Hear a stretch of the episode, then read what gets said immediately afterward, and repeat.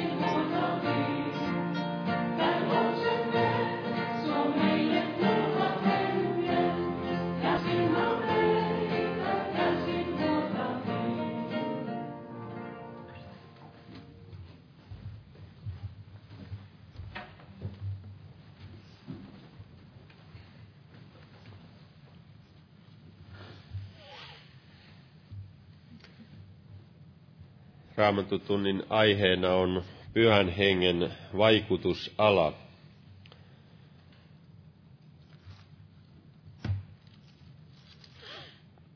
Ja sehän on aika laaja aiheena, koska pyhä henkikin vaikuttaa hyvin laajasti kaikkialla maailmassa – Luetaan täältä joitakin kohtia. Täällä Jeesus sanoo Johanneksen evankeliumin 16. luvussa, siinä jakeessa seitsemän. Kuitenkin minä sanon teille totuuden. Teille on hyväksi, että minä menen pois, sillä ellen minä mene pois, ei puolustaja tule teidän tykönne mutta jos minä menen, niin minä hänet teille lähetän. Jeesus sanoi, että se on meille hyväksi, että hän menee pois, että hän lähettää pyhän hengen. sen jälkeen. Ja hän lähetti pyhän henkensä ja tässä hän sanoi, että 12 jae, minulla on vielä paljon sanottavaa teille, mutta te ette voi nyt sitä kantaa. Mutta kun hän tulee, totuuden henki, johdattaa hän teidät kaikkeen totuuteen, sillä se mitä hän puhuu ei ole hänestä itsestään, vaan minkä hän kuulee, sen hän puhuu, ja tulevaiset hän teille julistaa. Hän on minut kirkastava, sillä hän ottaa minun omastani ja julistaa teille. Kaikki mitä isällä on, on minun, sen tähden minä sanoin, että hän ottaa minun omastani ja julistaa teille.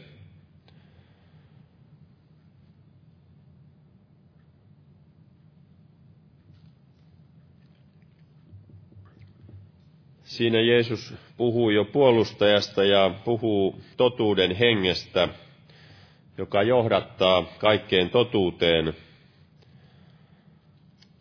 Täällä hebrealaiskirjeessä siinä kahdeksannessa luvussa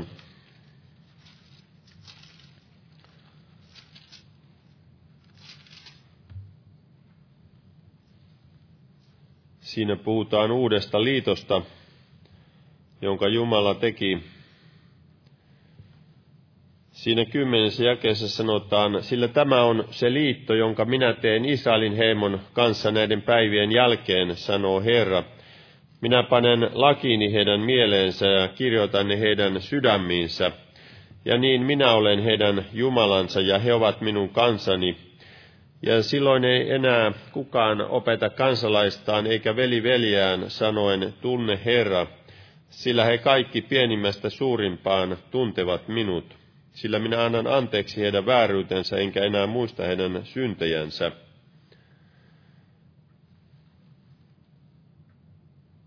Siellä Hesekielin kirjassa puhuttiin, kuinka Jumala antaa henkensä tässä samassa yhteydessä hän antaa henkensä ja vaikuttaa, että me vaillamme hänen tahtonsa mukaan, noudatamme hänen oikeuksia ja pidämme ne. Hän henkensä kautta laittaa lakinsa meidän mieleemme ja kirjoittaa meidän sydämiimme. Ja tässä sanotaan, että silloin ei kukaan opeta kansalaistaan eikä veli veljään sanoen, tunne Herra, sillä he kaikki pienimmästä suurempaan tuntevat minut.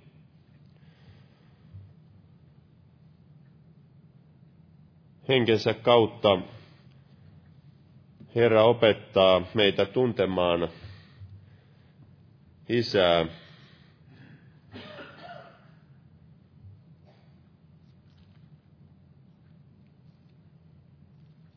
Täällä vielä roomalaiskirjeessä puhutaan siinä kahdeksannessa luvussa, siinä 14 jae sanotaan, sillä kaikki, joita Jumalan henki kuljettaa, ovat Jumalan lapsia. Jumala tahtoo henkensä kautta kuljettaa, johdattaa uskovia. Ja jos jokainen uskova on hengen johdossa, niin silloin myös koko seurakunta on hengen johdossa ja se on Jumalan tarkoitus.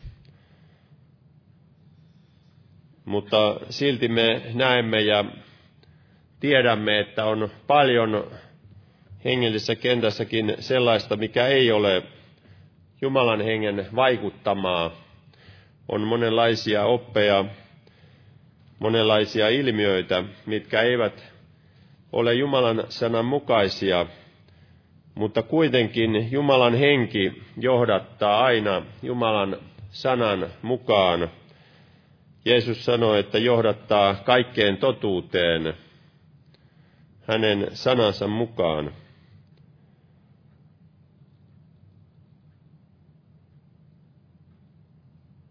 Ja kun Jumalan henki pääsee ohjaamaan ja johdattamaan, niin silloin se vaikutus on samaa, mitä se oli Jeesuksella ja opetuslapsilla. Se hedelmä näkyy mitä Herra henkensä kautta vaikuttaa. Ja sitten taas, jos on jotain muuta, mikä ei ole Jumalan hengen vaikutusta, niin sekin näkyy ja se tulee julki. Ja Jumalan henki tahtoo tuoda sen myös julki, että hän voi johdattaa meitä kaikkeen totuuteen. Ja veli tulee tästä aiheesta puhumaan lisää. Tässä on näitä monia, raamat, monia rukousaiheita. Tässä on Miskan pelastumisen puolesta, sisaren vaikean sairauden puolesta ja rajan puolesta, ja uskon elämän vahvistumisen ja puhdistumisen puolesta. Veljeni puolesta kärsii rajusta masennuksesta ja ettei tekisi itselleen mitään pahaa ja Mikaelin puolesta, että Jeesus pelastaisi. Jeesus katko kaikki siteet. Tässä on monia muita vielä. Muistetaan näitä ja noustaan yhteiseen alkurukoukseen. Herra näkee meidän omatkin rukousaiheet. Kiitos Isä, että saamme olla jälleen koolla sinun elävän sanasi ääressä. Herra, siunaa tänä iltana oma sanasi ja veli, joka sanasi julistaa, avaa henkesi kautta meille ymmärrystämme käsittämään kirjoituksia ja että sinä voit johdattaa meitä henkesi kautta kaikkeen totuuteen. Herra, opeta meitä ymmärtämään sinun johdatustasi, sinun henkesi johdatusta ja vaikutusta Herra, että me voisimme vaeltaa täydessä uskovarmuudessa ja luottamuksessa sinuun. Herra, kiitos, että sinä olet voimallinen meitä yksilöinä ja koko seurakuntana johdattamaan ja varjelemaan ja ohjaamaan. Herra, vie sinä työtäsi eteenpäin. Avaa sinä, Herra, ovia evankeliumille. Johdata sinä, Herra, ja siunaa tuleviakin tilaisuuksia ja Siunaa myös telttakokouksia, Herra. Vaikuta siellä, että evankeliumi saa saavuttaa monia. Kutsu sinä, Herra, ihmisiä pelastuksiin. Kutsu sinä näihin tilaisuuksiin, Herra, ja vaikuta sinä henkesi kautta. Kiitos, Herra, että sinä olet voimallinen. Herra, siunaa kaikkia näitä rukousaiheita. Sinä olet voimallinen kohtaamaan näissä elämäntilanteissa ja vaikeuksissa ja olet voimallinen pelastamaan tämänkin miskan ja nämä muut, joiden puolesta pyydetään esirukousta. Kiitos Herra, että kohtaat sisarta vaikeassa sairaudessa ja kohtaat myös rajaa. Kiitos Herra, että kosketat myös tätä veljää tässä rajussa masennuksessa. Herra, kosketa sinä armosi voimalla, parantavalla voimallasi, Herra. Kosketa sinä, Herra, ja tässä uskon elämän vahvistumisen ja puhdistumisen puolesta pyydetään. Auta sinä, Herra, ja kiitos, että katkot kaikki siteet tästä tältä henkilöltä, josta pyydetään esirukousta. Herra, sinä olet voimallinen myös kaikissa näissä muissakin rukousaiheissa. Herra, ja sinä näet myös meidän sydämillä olevat pyynnöt. Kiitos Herra, että muistat myös sukulaisiamme ja tuttaviamme.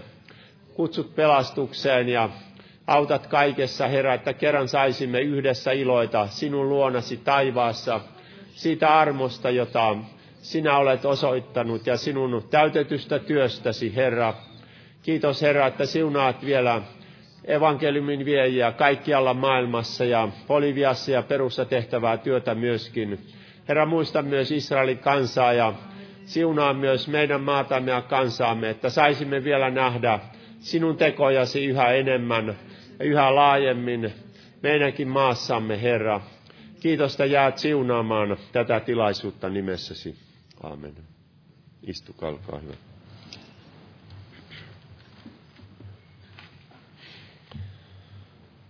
Ja torstaina ja perjantaina on jälleen nämä päivän rukoushetket kello 12. Ja huomenna on evankelion ilta ja perjantaina rukouskokous kello 19 ja lauantaina ja sunnuntaina jälleen kokoukset kello 18. Tervetuloa näihin tilaisuuksiin. Ja lauletaan yhdessä laulu 134 ja laulun aikana kannetaan vapaaehtoinen uhri. Jumala siunatkoon.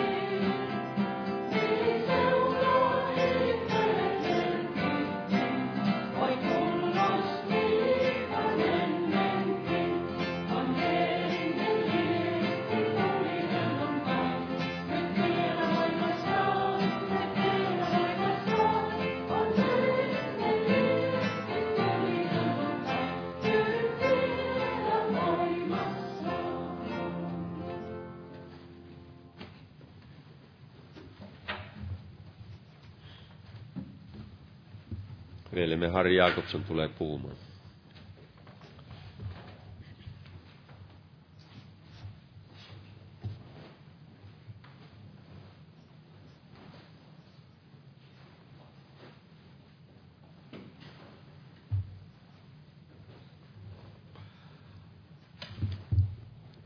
Rauhaa kaikille.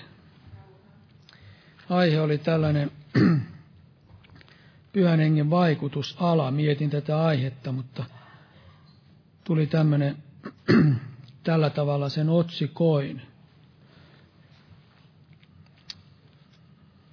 Rukoilin tätä aihetta aikaisemmin jo ja tuli mieleen tällaisia asioita.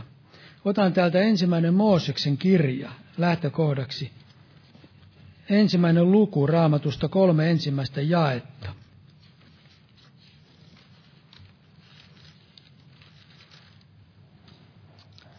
Täällä sanotaan, alussa, oli, alussa oli Jumala taivaan ja maan. Ja maa oli autio ja tyhjä, ja pimeys oli syvyyden päällä, ja Jumala henki liikkui vetten päällä. Ja Jumala sanoi, tulkoon valkeus, ja valkeus tuli. Eli tässä jo ensimmäisessä jakeessa, kolmessa, kolmessa ensimmäisessä jakeessa me näemme Jumalan koko täyteydessään. Tässä on isä, poika ja pyhä henki. Jumala suunnitteli kaiken iankaikkisuudesta asti. Poika on iankaikkinen Jumalan sana. Jumala käytti sanaa, jonka kautta Jumala loi maailman. Ja sitten sanotaan, että Jumalan henki liikkui vetten päällä. Itse ainakin ymmärrän sillä tavalla tämän asian, että tämä tarkoittaa pyhää henkeä. Että Jumala tässä on halunnut tuoda esille tämän, että kaikki nämä kolme jumalallista persoonaa, Jumalan persoonaa, olivat mukana tässä luomisessa. Sanotaan psalmissakin, että Herran sanalla ovat taivaat tehdyt ja kaikki niiden voimat hänen suunsa hengellä. Ja kun ajattelemme tätä pyhää henkeä, niin pyhä henki on aika sellainen erikoinen persoona. Kun me ajattelemme yleensä tätä Jumalaa, että Jumala on isä, poika ja pyhä henki, vaikka nämä kaikki on kolme Jumalan persoonaa, niin nämä on kuitenkin yhtä. Että ei voi sillä tavalla ajatella, että nämä on kolme erillistä Jumalaa, vaan kaikki on niin kuin yhtä samaa Jumalaa. Pyhästä hengestä voidaan sanoa, että hän on Jumala, ja Jeesuksesta voidaan sanoa, että hän on Jumala, ja Isä on Jumala. Ja pyhä henki on erikoinen persoona sillä tavalla, että, että pyhä henki on kaikessa mukana. Kun ajattelemme kaikkea sitä, mikä on tapahtunut, raamatun tekstit ja on antanut pyhä henki ja sitten kaikki ne toiminnat ja asiat, kaikessa pyhä henki on ollut vaikuttamassa. Jopa luomisessa. Mutta pyhä henki kuitenkin pyhän hengen suurin ilo, niin kuin tämä Intos sanoi jossakin, että pyhän hengen suurin ilo on kirkastaa Kristusta. Ja Jeesuksessa taas me näemme Jumalan. Tässä näemme tämmöisen Jumalan viisauden, että tämä isä tulee kirkastetuksi pojassa. Pojassa me näemme isän ja pyhä henki taas kirkastaa Jeesusta Kristusta. Ja tuli mieleen tämmöinen ajatus, että Jumalan viisaus on todella tutkimaton. Niin kuin siellä sanotaan psalmissa, että Jumalan viisaus on tutkimaton. Että kaikella on merkitys. Kun ajattelemme tätä Jumalan persooniakin, niin kaikella näillä on merkitys, minkä tähden kaikki toimii just sillä tavalla niin kuin toimii. Kaikella on merkitys myös ihmisen suhteen. Sillä Jumala tietää sen, että ihmisen on helppo, tai ihminen helposti eksyy pois Jumalasta. Jumala on kaiken tällä tavalla ohjannut ja suunnitellut sen tähden juuri, että ihminen pysyisi Jumalassa, hänessä. Ja kun ajattelemme, millä tavalla tämä sitten tapahtuu, että kaikki pysyy Jumalassa, on se, että Jumala on tavallaan niin kuin ankkuroitunut ankkuroinut kaiken Kristukseen. Jeesus on tämä kaiken niin kuin punainen lanka täällä raamatussa ja tavallaan hän on se avain ja hän on kaiken sen, se mihinkä Jumala kiinnittää sen sanansa ja, tai mihinkä sana kohdistuu ja kaikki Jumalan toiminnat tavallaan toimii Kristuksen kautta.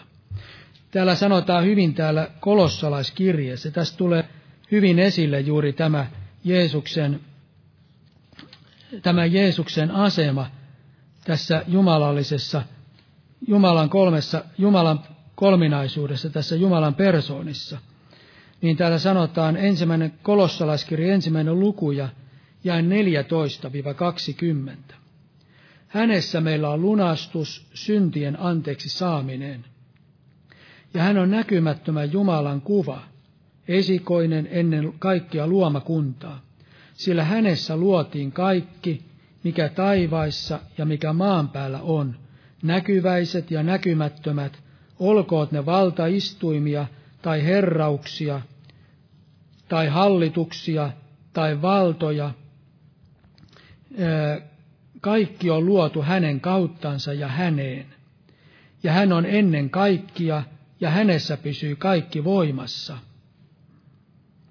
Ja hän on ruumiin, se on seurakunnan pää. Hän, joka on alku esikoinen kuolleista nousseiden joukossa, että hän olisi kaikessa ensimmäinen. Sillä Jumala näki hyväksi, että kaikki täyteys hänessä asuisi. Ja että hän tehden rauhan hänen ristinsä veren kautta, hänen kauttaan sovittaisi kaikki, itsensä kanssa kaikki, hänen kauttansa kaikki sekä maan päällä että taivaissa. Eli tässä me näemme, eh, kuinka kattava tämä on tämä Jeesuksen asema ää, eh, isän silmissä ja yleensä miten, miten, mikä Jeesuksen asema on. Että hänen kauttaan luotiin kaikki ja kaikki on luotu häneen. Ja sanotaankin, että hänen tähtensäkin Hänessä pysyy kaikki voimassa.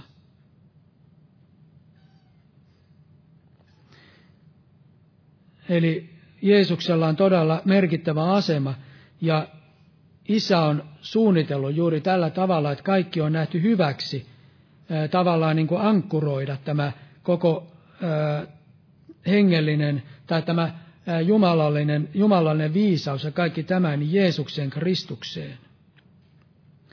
Jeesus on Jumala, elävä Jumalan sana, ja myöskin tämä raamattu on, kirjoitettu Jumalan sana on, myöskin Jumalan sana on tämä raamattu, kirjoitettu Jumalan sana. Ja sitten jos ajatellaan sitä, kun ajatellaan pyhää henkeä, niin kun pyhä henki on tällainen erikoinen persona, niin jos ajatellaan, että olisi suunniteltu niin, että pyhä henki olisi keskiössä, että Jumala olisi suunnitellut, että pyhä henki on kaiken tämän lähtökohta ja kaikki kiinnittyy pyhään henkeen, niin silloin se olisi paljon vaikeampaa tämä asia meidän kannaltamme. Ajatellaan, että meidän on, me emme näkisi pyhää henkeä, meidän olisi vaikea hahmottaa ja keskittyä tähän pyhään henkeen. Koska tavallaan Jeesus, tai pyhä henki on henki, mitä me emme näe, ja meidän on vaikea niin kuin tarttua siihen asiaan sillä tavalla, että me jotenkin kiinnittäisimme tämän elämämme ja sydämemme ja tämän kaiken tähän pyhän henkeen.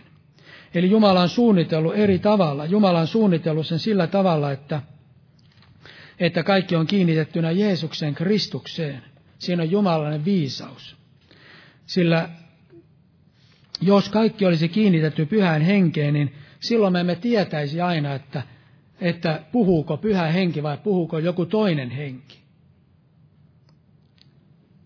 Ja se on hyvin vaarallista, jos ajattelemme näin, että kiinnitetään pyhään henkeen ja niin, että hän on tällainen keskipiste, niin silloin voi olla joku toinen henki, joka puhuu, koska se ei ole Jumala jo ankkuroinut tavallaan pyhään henkeen meidän hengellistä elämää, vaan Kristukseen.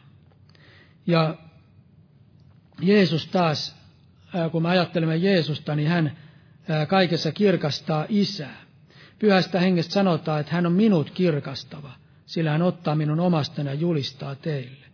Ja myöskin hebrealaiskirjassa sanotaan, että Jumala näki, tai sanotaan, että hän, Jeesus on hänen kirkkautensa säteily, hänen olemuksensa kuva. Jeesus sanoi, että joka on nähnyt minut, on nähnyt isän. Eli Jeesuksessa me näemme isän. Ja täällä sanotaan täällä toisessa Pietarin kirjassa, kun ajattelemme vielä tätä pyhää henkeä. Toinen Pietarin kirja, ensimmäinen luku. Tämä on tuttu raamatun kohta, mutta ajattelen, että tästä, tässä tulee hyvin esille tämä asia. E, toinen Pietarin kirja, ensimmäinen luku, jae 20 ja 21.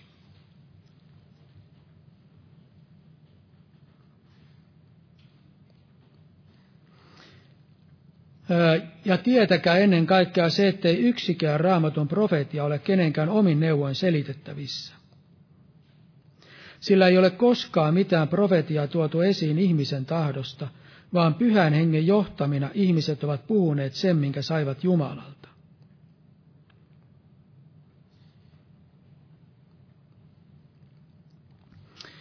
Eli tässä puhutaan profetiasta. Ja määrätyssä mielessä koko raamattu on tällaista profetaalista sanaa, se on pyhän kautta annettu. Ihmiset, jotka ovat kirjoittaneet tämän raamatun, niin he eivät ole kirjoittaneet tämän oman järkensä kautta, vaan pyhä henki on antanut heille sen. innoituksen siihen, mitä he kirjoittavat. Siinä mielessä voidaan ajatella, että on niin kuin verrattava kaikki raamatussa profetaalisen sanaan. Niin kuin nämä Luukas ja kaikki nämä kirjoittivat evankeliumi, niin kaikki on Jumalan hengen kautta kirjoitettu juuri sillä tavalla, niin kuin Jumalan henki on tarkoittanut ne kirjoitettavaksi. Ja kaikki kirjoitus, mitä raamatussa on, niin kuin se sanotaan, jokainen kirjoitus, joka on syntynyt Jumalan hengen vaikutuksesta. Se ajatellaan myös näin, että jokainen kirjoitus, joka tarkoittaa siis raamattua, ei varmaan kaikkea sitä, mitä ihmiset kirjoittavat, jos ajatellaan, että pyhänkin innoittaa sitä, vaan nimenomaan raamatun kirjoitukset. Varmaan sekin on pyhän hengen innoituksesta, jos me kirjoitamme pyhässä hengessä, mutta raamattu on nimenomaan se, mihinkä Jumala on liittänyt koko totuuden niin, että me vertaamme kaikkia raamattuun. Täällä on kaikki se, mitä me tarvitsemme täällä raamatussa. Koska pyhä henki johdatti apostolit kaikkeen totuuteen. Eli pyhä henki kirkastaa Jumalan sanaa ja Jumalan sana on annettu pyhän hengen kautta. Ja tuli mieleen tällainen vertaus, kun ajattelin, ajattelin sitä, että jos me lähdemme vaikka veneellä tuonne keskelle järveä, vaikka ihailemaan maisemia, näin kesällähän voi lähteä, jos on mahdollisuus mennä, niin kun me lähdemme keskelle järveä veneellä ihailemaan maisemia ja, ja siellä annamme veneen sitten olla valtoimena ja, ja, ja emme niin kuin liikuta mihinkään suuntaan sitä, niin vähitellen se vene alkaa liikkumaan ää, tuulen mukana, koko ajan menee johonkin suuntaan. Eli se ei pysy koskaan täysin paikallaan. Täytyy olla aika tyyni, tyyntä, jos se pysyy täysin paikalla. Ehkä se vesi virtaa jotenkin ja se tuulen virekin vie pikkasen sitä eteenpäin. Eli vene, joka on siellä järvellä, niin se liikkuu aina johonkin suuntaan. Se ei pysy siinä paikalla. Ja aivan samalla tavalla on meidän hengellinen elämä. Että hengellinen elämä myöskin helposti alkaa ajelehtimaan. Ja se, että se vene voi pysyä paikallaan, niin se täytyy panna vaikka ankkuri siihen vene, järven pohjalle, että se pysyy paikallaan. Niin samalla tavalla Jumala on suunnitellut sillä tavalla, että, että meidän hengellinen elämä pysyisi paikallaan, niin se on ankkuroitu. Ja se on ankkuroitu nimenomaan Jeesuksen Kristuksen ja Jumalan sanaan. Siihen, mitä Jeesus on sanonut. Jeesus sanoi, että pyhänkin opettaa kaikki, mitä minä olen teille sanonut, ja kaikki kirjoitukset ovat syntyneet Jumalan hengen vaikutuksesta. Ja tällä tavalla Jumalan sana on se, minkä se on ankkuroitu ja Jeesuksen Kristuksen hänen persoonaansa. Ja myöskin se on ankkuroitu myöskin Jeesuksen Kristuksen ristiin. Se risti on myös sellainen, joka seisoo paikallaan ja johonka meidän uskon elämä tulisi niin kuin ankkuroitua. Ja se risti ei merkitse ainoastaan sovitusta, se merkitsee sovitusta, mutta se merkitsee myöskin, risti merkitsee myöskin sitä, että meidän elämämme on, me olemme ristiin naulitut Jeesuksen kanssa. Täällä sanotaan täällä toinen ensimmäinen korintolaiskirje. Täällä sanotaan, mitä risti merkitsee, ja tästä me näemme hyvin myös, että tämä uskon elämä on ankkuroitu myöskin tähän ristiin nimenomaan. Ensimmäinen korintolaiskirje, toinen luku jae kaksi. Nimittäin jotkut ajattelevat näin, niin kuin varmasti on totta, että pyhä henki on totuuden henki. Ja pyhä henki on totuuden henki. Mutta meidän tulee muistaa näin, että se totuus myöskin, mitä pyhä henki tuo, niin se on aina liittyy myöskin Jumalan sanaan, ankkuroitunut Jumalan sanaan. Se ei koskaan poikkea Jumalan sanasta.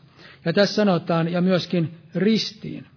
Tässä sanotaan, sillä minä olin päättänyt olla teidän tykönänne tuntematta mitään muuta, paitsi Jeesuksen Kristuksen ja hänet ristiin naulittuna.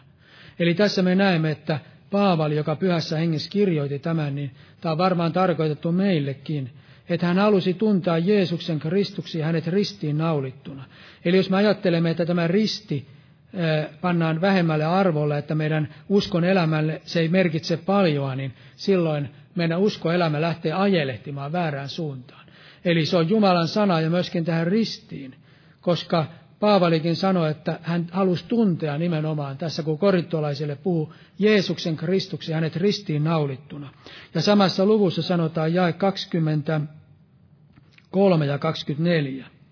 Me taas saarnamme ristiin naulittua Kristusta, joka on juutalaisille pahennus ja pakanoille hullutus, mutta joka niille, jotka ovat kutsutut, olkootpa, olkootpa juutalaisia tai kreikkalaisia, on Kristus Jumalan voima ja Jumalan viisaus.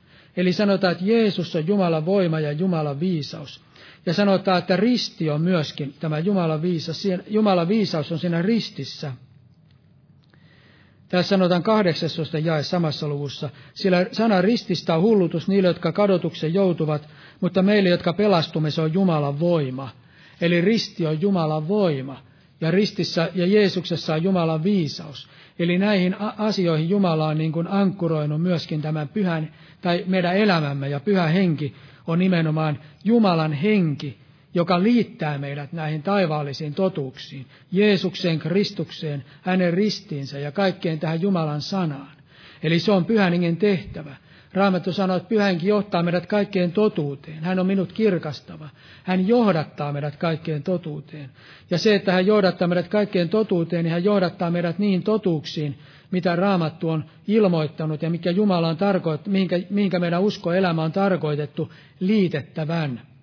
Eli pyhä henki ei ole mikään sellainen, että pyhä henki johdattaa meidät niin kuin miten sattuu. Että pyhä henki jotenkin ohjaa, niin kuin joku kerran sanoi näin, kun sanoi, jo sitten on monta vuotta aikaa sanoi, että pyhä henki niin kuin, puhuu vain Jumalan sanaa, tai liitetty Jumalan sanaan. Niin hän sanoi, että Jumalan henki, jonkun raamatun jakeen hän sanoi näin, että, että en muista enää sitä raamatun jaetta, mutta hän antoi ymmärtää, että Jumala henki tekee niin kuin tahtoo, että Jumala henki ohjaa niin kuin parhaaksi näkee. Mutta Jumala henki ei koskaan toimi sillä tavalla, että hän, hän tavallaan hän niin kuin poikkeaa niistä raameista, mitkä raamattuun on kirjoitettu. Totta kai pyhänkin voi puhua asioita, mitä raamattuun ei ole kirjoitettu, mutta se ei koskaan poikkea Jumalan sanasta. Ja pyhänkin voi sanoa meille, että mene sinne ja sinne, sitä ei ole raamattuun kirjoitettu. Mutta jos pyhänkin sanoo jotakin, mikä on vastoin Jumalan sanaa, niin silloin se ei ole pyhästä hengestä aivan varmasti.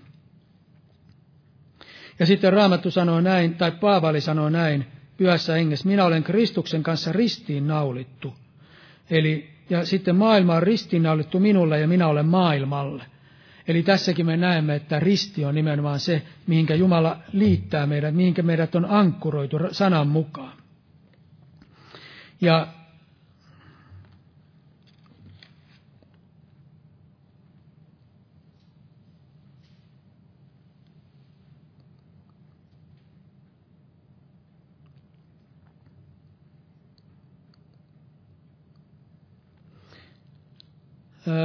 saatana yrittää ujuttaa tämän uskon elämän keskipisteen jonnekin muualle.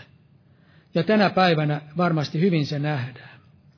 Ja eräs asia nimenomaan tämä, että pyhästä hengestä voi tulla keskipiste.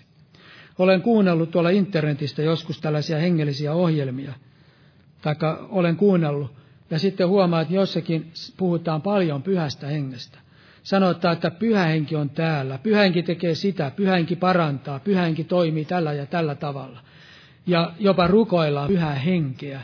Eli pyhä henki tekee ja toimii ja minusta pyhä henki vaikuttaa nämä asiat ja pyhällä hengeltä me pyydämme tai jotakin muuta. Eli siinä ollaan menty vähän sivuun Jumalan sanasta, koska Jumalan sana ei opeta niin, että pyhän henki olisi ankkuroitu tämä meidän Jumalan sana, että se oli se, se kiinnepiste, mihinkä meidän uskoelämä liittyy, vaan se liittyy aina Jumalan sanaan ja Kristukseen.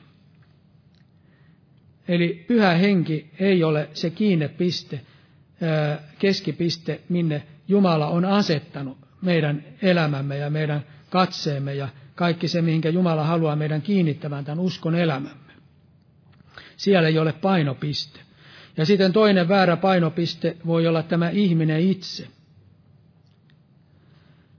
Joissakin jotkut sanovat näin sitten, joissakin jotkut sanovat näin, että Jumala paran, että tämä parantaa ja tämä tekee sitä ja tämä tekee tätä ja, ja tämän kautta tapahtuu sitä ja, ja hänellä saattaa olla tämmöinen voitelu ja jaetaan sitä voitelua ja niin edelleen. Eli tämä ihminen on se keskipiste siinä. Siinä ei ole enää pyhä henki, siinä ei ole enää Kristus. Eli se, oli, se ei ole ankkuroitu silloin Kristukseen eikä Jumalan sanaan, vaan silloin se on ankkuroitu ihmiseen.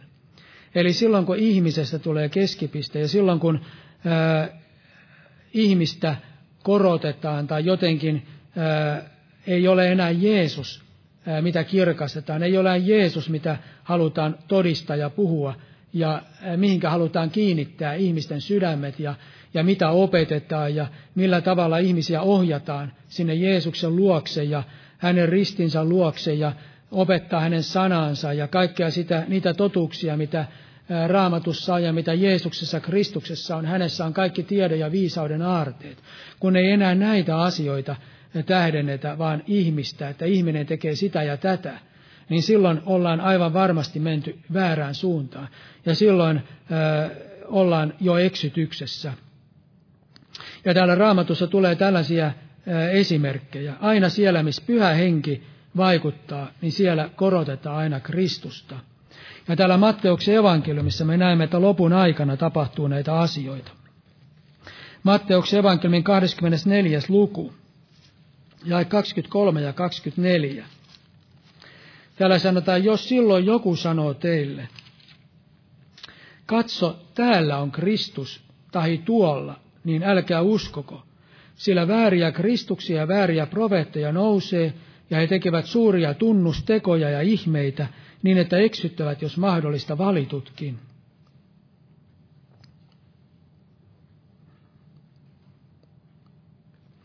Eli tässä sanotaan, että silloin moni sano, tai teille sanotaan, täällä on Kristus tai tuolla.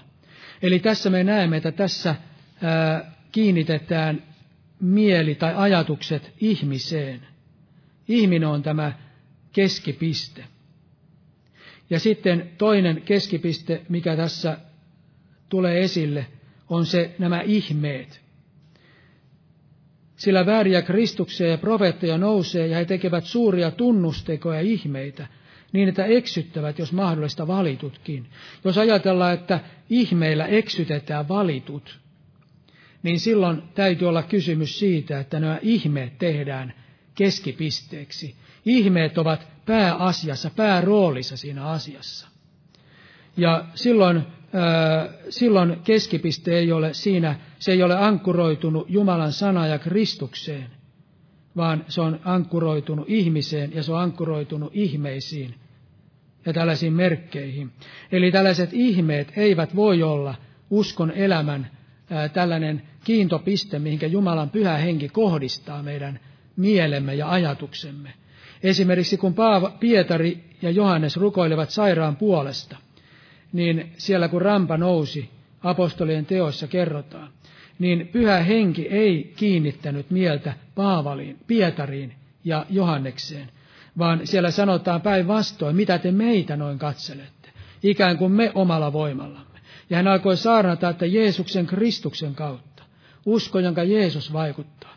Eli he ankkuroivat sen sanoman Jeesukseen Kristukseen, ja pyhä henki johdatti heidät ää, katsomaan Jeesukseen, joka paransi tämän sairaan, ja tämän kautta uskomaan Jeesukseen ja luottamaan häneen. Mutta jos olisi ankkuroitunut ihmiseen, Pietariin ja Johannekseen, niin silloin ää, tämä kiinnepiste olisi ollut aivan väärä, ja pyhä henki ei koskaan tee tällä tavalla. Ja sitten tällä samassa luvussa, Matteuksen evankeliumin 24. luku jäi 4 ja 5.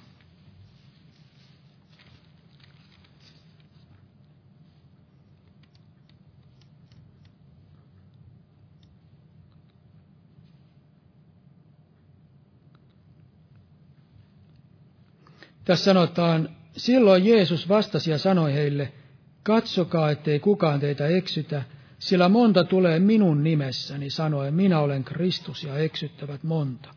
Eli tässä me näemme saman asian. Me näemme tässä, että monta tulee, jotka sanovat, minä olen Kristus ja eksyttävät monta. Eli tässäkin ää, kiinnitetään katse ihmiseen. Ja tämä minä olen Kristus, en tiedä tarkoittaako tämä pelkästään sitä, varmaan sellaisia ihmisiä on, jotka sanovat todella olevansa Kristus tai joku luvattu Messias, joku pelastaja. Mutta tämä Kristus tarkoittaa myöskin voideltu. Ja saattaa olla, että tämä tarkoittaa myöskin sitä, että minä olen voideltu, minut on voideltu. Minä olen sellainen erikoinen voideltu Jumalan palvelija. Ja tällä tavalla monet sanovat näin, minä olen Kristus. Ja eksyttävät monta. Eli koskaan se katse ei saa kiintyä tähän ihmiseen, että minä olen voideltu tai minä olen jotakin, että katsokaa minua, vaan Raamattu sanoo näin, että se täytyy olla aina kiinnitettynä Jeesukseen Kristukseen. Ja sitten pyhä henki toimii aina ristintyön perusteella. Jos me ajattelemme ihmistä, vaikka ihminen olisi kuinka lahjakas, joskus kun olen kuunnellut jotakin sellaista ohjelmaa, missä on joku lahjakas ihminen, semmoinen oppinut ja professori ja tällainen, niin tulee helposti mieleen, että no nämä on sen verran lahjakkaita ja viisaita, niin varmaan heillä saattaa olla sitten hyviä sanoja ja hyviä asioita ja, ja ehkä pyhä henki sitten vaikuttaa heidän kanssaan, mutta keidän kauttaan, mutta sellaiset oppimattomat ihmiset, jotka eivät ole kouluja käyneet ja eivät tiedä kovin paljon tällaisista tieteestä eikä näistä, niin he eivät ehkä pysty niin tuomaan esille näitä hengellisiä asioita. Mutta pyhä henki ei koskaan perusta ihmisen lahjakkuuteen. Totta kai Jumala voi käyttää myös ihmistä. Paavali oli lahjakas ihminen, ja Paavali, Jumala käytti Paavalin niitäkin lahjoja varmaan, mitä hänellä on. Pyhä henki saattoi ottaa hänestä sellaisen, tehdä semmoisesta välikappaleen hänestä, että hän saattoi tuoda tämmöisen hyvinkin vaikean asian, tämän voidaan sanoa teologian, joka on kirjoitettu tähän raamattuun. Mutta Jumala henki ei koskaan vahvista ihmistä, ei lahjoja eikä mitään tällaista ihmisen oppineisuutta. Ja vaikka ihminen olisi hyvinkin vanhurskaan tuntuinen ja näyttäisi, että kaikki to- toimisi oikein hyvin ja ihminen täytyy tuntuisi hyvin vanhurskalta, niin, niin sekään ei koskaan voi olla perusta. Vaikka me kuinka yritettäisiin olla vanhurskaita mekin, niin Jumala ei koskaan laske pyhä henkeä sen perusteella, että me olemme niin vanhurskaasti toimineet, me emme koskaan kykene niin vanhurskaasti toimia, että Jumalan pyhä henki jotenkin vahvistaisi sen. Vaan pyhä henki aina vahvistaa vain Jeesuksen Kristukseen. Ja täällä ensimmäisessä Mooseksen kirjassa kahdeksannessa luvussa. Täällä puhutaan, ymmärtäisin tämän vertauskuvallisesti. Ensimmäinen Mooseksen kirja kahdeksas luku jae kuusi ja seitsemän sanotaan vedenpaisumus alkoi vähitellen päättymään ja sillä sanotaan näin. 40 päivän kuluttua Noa avasi, Noa avasi arkin ikkunan, jonka hän oli tehnyt, ja laski kaarneen lentoon. Ja se lenteli edestakaisin, kunnes vesi maan päällä kuivui. Raamattu ei todella sano mitään siitä, että, että mitä tälle kaarnelle tapahtui, että olisiko se laskeutunut välillä lepäämään johonkin, näin ei sanota.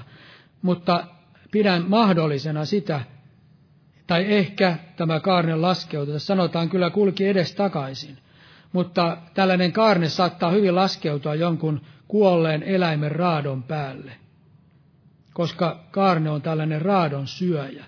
Sen luontoon kuuluu tämmöinen, tämmöiset raadot.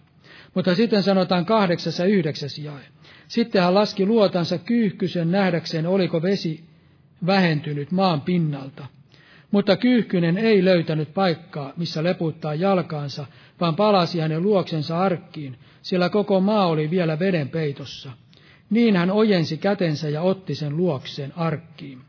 Ainakin vertauskuvallisesti, kun ajattelemme kyyhkystä, joka on, jota pyhä, johonka pyhähenkeä verrataan, niin ei voi ajatella, että hän olisi laskeutunut jonkun raadon päälle, minkään saastaisen päälle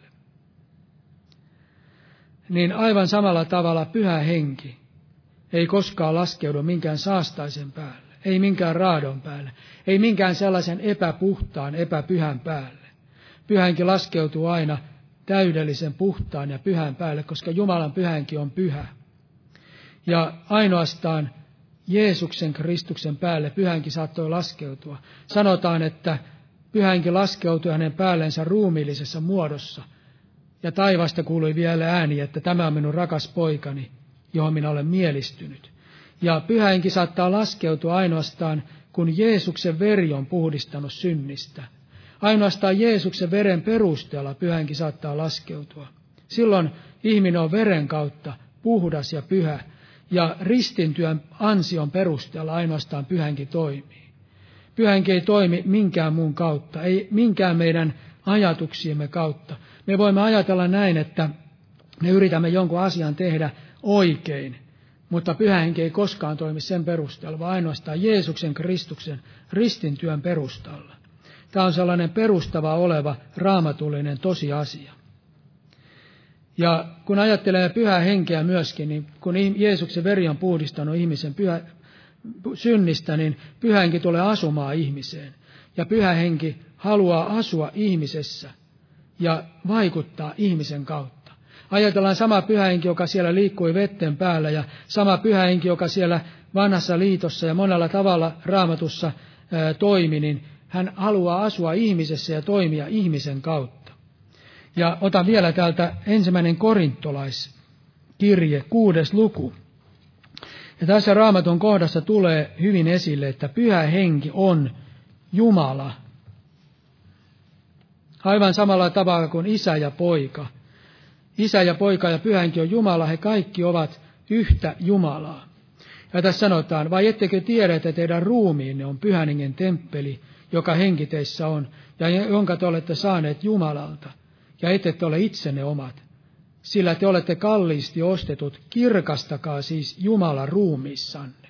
Sanotaan, kirkastakaa Jumala ruumissanne. Eli kun me olemme täyttyneet pyhällä hengellä, niin meissä on Jumala. Eli kirkastakaa Jumala ruumissanne. Ja toisessa kohdassa Paavali sanoi vielä, mainitsen tämän, ettekö tiedä, että te olette Jumalan temppeli ja että Jumalan henki asuu teissä. Eli me olemme Jumalan temppeli. Eli Jumalan temppelissä asuu Jumala. Eli on ihmeellistä ajatella, että tämä pyhä henki tulee asumaan ihmiseen. Meissä voi olla pyhä henki meissä. Ja Jumala haluaa, että pyhänki saisi vaikuttaa meissä. Pyhänki saisi eh, puhua meille. Pyhänki saisi vaikuttaa meidän kauttamme tässä maailmassa. Ja kun ajattelemme sitä, että pyhänki vaikuttaa meissä ja on meissä, niin tämä velvoittaa myös sellaiseen pyhitykseen. Pyhä henki on pyhityksen henki, Pyhä henki on todella pyhä henki ja Jumala haluaa myöskin, että tämä temppeli olisi pyhä ja Herra auttakoon meitä, että meidän jokainen, jokainen ruumiimme temppeli voisi olla pyhä ja ainoastaan Jeesuksen veren kautta se voi olla pyhä. Aamen. Ei puhuta enää, mutta rukoillaan, noustaa ylös. Herra Jeesus, kiitos ja ylistys sinulle sinun armostasi. Kiitos, ja se, kiitos Herra sinun valtavasta rakkaudestasi armostasi ja hyvyydestäsi meitä kohtaan. Kiitos Herra sinun veresi voimasta, että pyhänkin voi tällaisiin syntisiin ihmisiin tulla Herra. Että pyhänkin voi vaikuttaa meidän kauttamme, kun me olemme Jeesuksen verellä puhdistettuja Herra. Kiitos sinun valtavasta armostasi ja rakkaudestasi ja Herra anna meille armoasi, että Jumalan henki pääsisi meissä vaikuttamaan, ja että me olisimme kiinnitetyt Jeesuksen Kristukseen, sinun sanasi ja sinun rakkauteesi ja sinun ristin työhösi, Herra Jeesus. Ja Herra, siunaa meidän seurakuntaamme, siunaa tätä seurakuntaa ja siunaa Polivian seurakuntaa, perun uskovia ja siunaa kansasi Israelia ja Suomen esivaltaa. Varjele myöskin tätä Suomen kansaa, Herra. Anna meille vielä rauhan aikoja Jeesuksen Kristuksen nimessä ja kiitos ja ylistys sinulle Jeesuksen nimessä. Aamen. Istukaa, olkaa hyvä.